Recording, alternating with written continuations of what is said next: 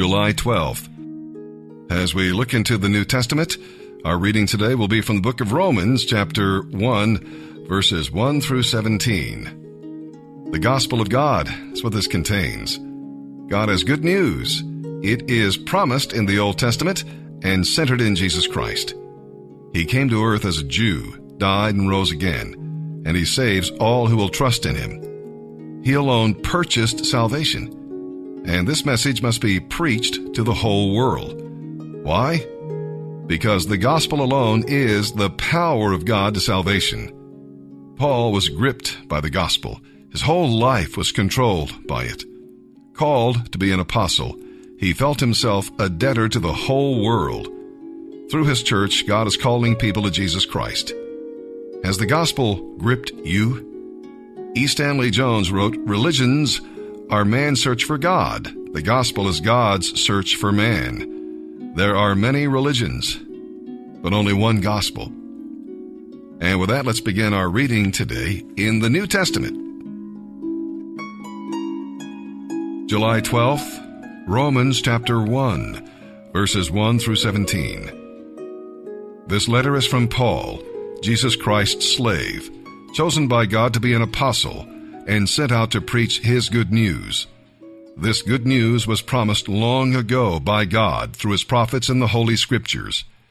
It is the good news about his son, Jesus, who came as a man, born into King David's royal family line.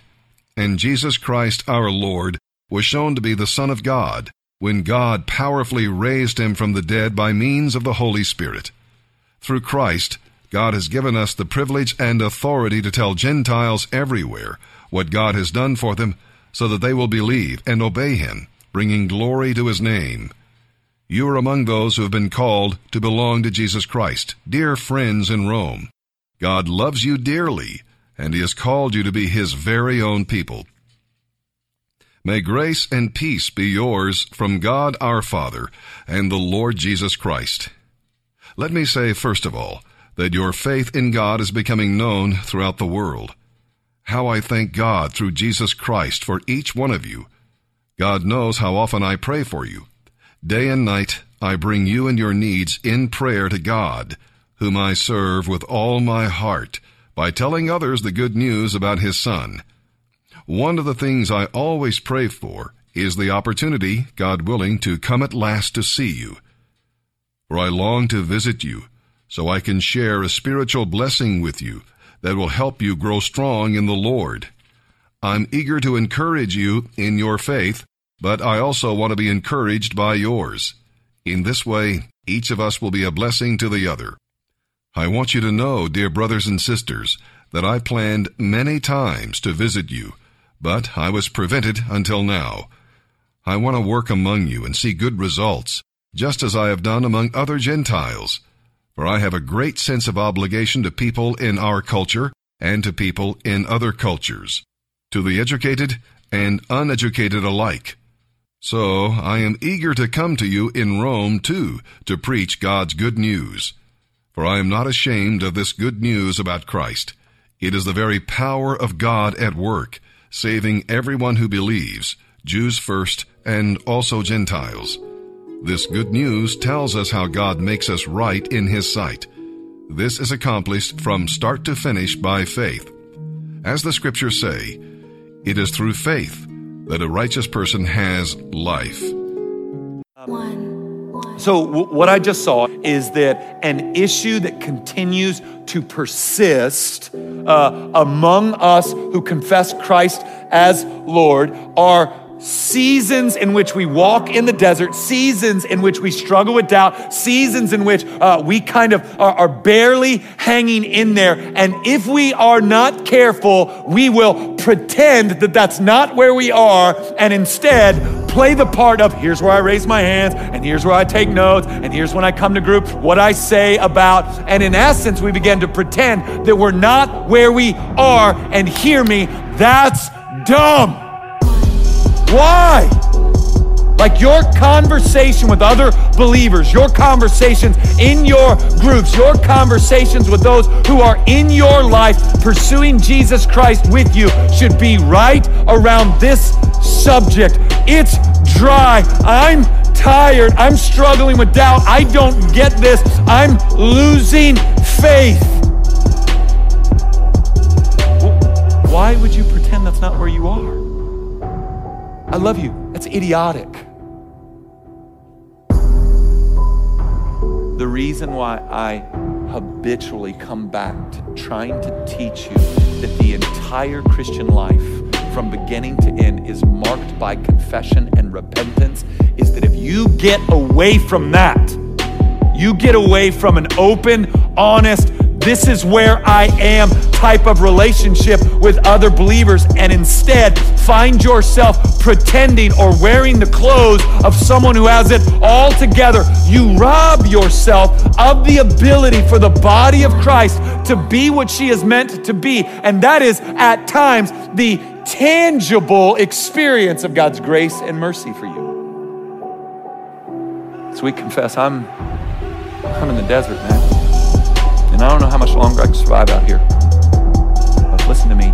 You'll never outgrow confession and repentance ever. Doesn't matter how long you're a Christian. Doesn't matter. You, you also, uh, I don't know that you'll ever outgrow seasons of being in the desert. God accomplishes profound things in the dry times. And so, what we must learn to exercise week in and week out, month in and month out, year in and year out, whether obedience feels like breathing air or obedience feels like a full out assault on our hopes and dreams, is an openness and authenticity to say, I'm in trouble. I'm jammed up. I'm frustrated. I'm angry. I'm lonely. I've been reading my Bible and I can't remember the last time the, the Lord spoke to me through His Word. And and so what happens when you refuse to do that is what we're doing here, it gets really goofy. It gets really dumb. I don't like this isn't what pleases the Lord. A broken and contrite spirit pleases the Lord. That's what the Bible teaches. And so, what we need to learn to trust the Lord in that while simultaneously being honest that that's where we are. Listen to me. God hadn't asked you to be Superman or Wonder Woman. He hadn't asked that of you. What he has asked is honesty, openness, and contrition.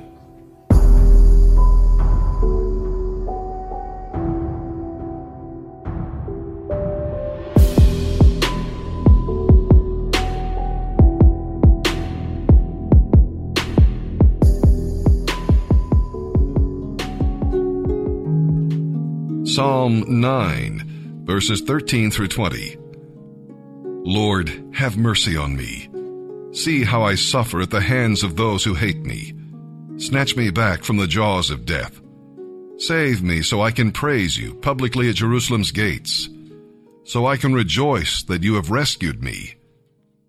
The nations have fallen into the pit they dug for others.